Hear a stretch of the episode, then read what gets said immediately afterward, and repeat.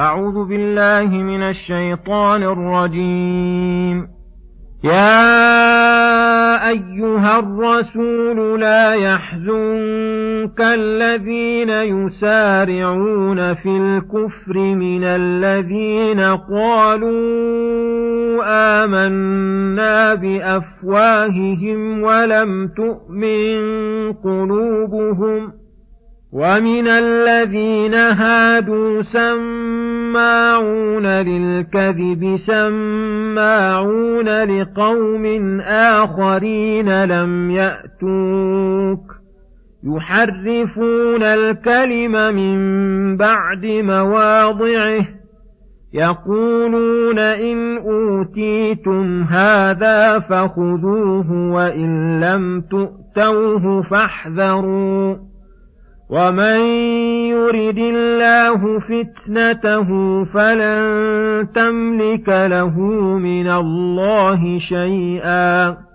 أولئك الذين لم يرد الله أن يطهر قلوبهم لهم في الدنيا خزي ولهم في الآخرة عذاب عظيم.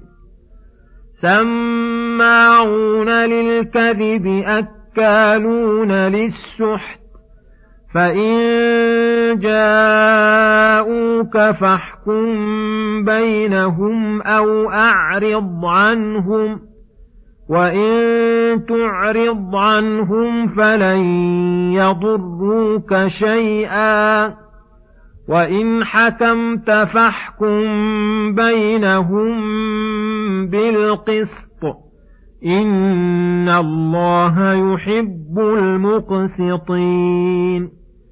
وكيف يحكمونك وعندهم التوراة فيها حكم الله ثم يتولون من بعد ذلك وما أولئك بالمؤمنين. بسم الله الرحمن الرحيم. السلام عليكم ورحمة الله وبركاته. يقول الله سبحانه: يا أيها الرسول لا يحزنك الذين يسارعون في الكفر والذين قالوا آمنا بأفواههم ولم تؤمن قلوبهم ومن الذين هادوا سماعون للكذب سماعون لقوم آخرين لم يأتوك يحرفون الكلم من بعد مواضعه يقولون إن أوتيتم هذا فخذوه وإن لم تؤتوا فاحذروا ومن يرد الله فتنته فلن تملك له من الله شيئا أولئك الذين لم يرد الله أن يطهر قلوبهم لهم في الدنيا خزي ولهم في الآخرة عذاب عظيم. كان الرسول صلى الله عليه وسلم من شدة حرصه على الخلق يشتد حزنه لمن يظهر الإيمان ثم يرجع إلى الكفر، فأرشده الله تعالى إلى أنه لا يأسى ولا يحزن على أمثال هؤلاء، فإن هؤلاء لا في العير ولا في النفير، إن حضروا لم ينفعوا وإن غابوا لم يفقدوا. ولهذا قال مبينا للسبب الموجب لعدم الحزن عليهم فقال: من الذين قالوا آمنا بأفواههم ولم تؤمن قلوبهم. فإن الذين يؤسى ويحزن عليهم من كان معدودا من المؤمنين ظاهرا وباطنا، وحاشا لله أن يرجع هؤلاء عن دينهم وارتدوا، فإن الإيمان إذا خلطت بشاشته القلوب لم يعدل به صاحبه غيره ولم يبغ به بدلا. ومن الذين هادوا أي اليهود سماعون للكذب سماعون لقوم آخرين لم يأتوك، أي مستجيبون ومقلدون لرؤسائهم المبني أمرهم على الكذب والضلال والغي. وهؤلاء الرؤساء المتبعون لم يأتوك بل أعرضوا عنك وفرحوا بما عندهم من الباطل، ويحرفون الكلم من بعد مواضعه، أي يجلبون معاني للألفاظ ما أرادها الله ولا قصدها لإضلال الخلق ولدفع الحق. فهؤلاء المنقادون للدعاة للضلال المتبعين للمحال الذين يأتون بكل كذب لا عقول لهم ولا همم، فلا تبال أيضا إذا لم يتبعوك لأنهم في غاية النقص، والناقص لا يؤبه له ولا يبالى به. يقولون إن أوتيتم هذا فخذوه وإن لم تؤتوا فاحذروا، أي هذا قولهم عند محاكمتهم إليك، لا قصد لهم إلا اتباع الهوى. يقول بعضهم لبعض إن حكم لكم محمد بهذا الحكم الذي يوافق هواكم فاقبلوا حكمه، وإن لم يحكم لكم به فاحذروا أن تتابعوه على ذلك. وهذا فتنة واتباع ما تهوى الأنفس، ومن يرد الله فتنته فلن تملك له من الله شيئا، كقوله تعالى إنك لا تهدي من أحببت ولكن الله يهدي من يشاء. أولئك الذين لم يرد الله أن يطهر قلوبهم، أي فلذلك صدر منهم ما صدر، فدل ذلك على أن من كان مقصود بالتحاكم إلى الحكم الشرعي اتباع هواه، وأنه إن حكم له رضي وإن لم يحكم له سخط، فإن ذلك من عدم طهارة قلبه. كما أن من حاكم وتحاكم إلى الشرع ورضي به وافق هواه أو خالفه فإنه من طهارة القلب، ودل على أن طهارة القلب سبب لكل خير، وهو أكبر داع إلى كل قول رشيد وعمل سديد. لهم في الدنيا خزي، أي فضيحة وعار، ولهم في الآخرة عذاب عظيم هو النار وسخط الجبار.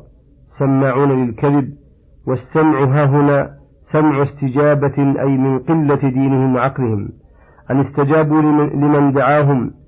استجابوا لمن دعاهم إلى القول الكذب. أكالون للسحت، أي المال الحرام بما يأخذونه على سفلتهم وعوامهم من المعلومات والرواتب التي بغير الحق، فجمعوا بين اتباع الكذب وأكل الحرام. فإن جاءوك فاحكم بينهم أو أعرض عنهم، فأنت مخير في ذلك، وليست هذه منسوخة، فإنه عند تحاكم هذا الصنف إليه يخير بين أن يحكم بينهم أو يعرض عن الحكم بينهم، بسبب أنه لا قصد لهم في الحكم الشرعي إلا أن يكون موافقا لأهوائهم. وعلى هذا فكل مستفتن متحاكم إلى عالم يعلم من حاله أنه إن حكم عليه لم يرضى لم يجب الحكم ولا الإفتاء له، فإن حكم بينهم وجب أن يحكم بالقسط.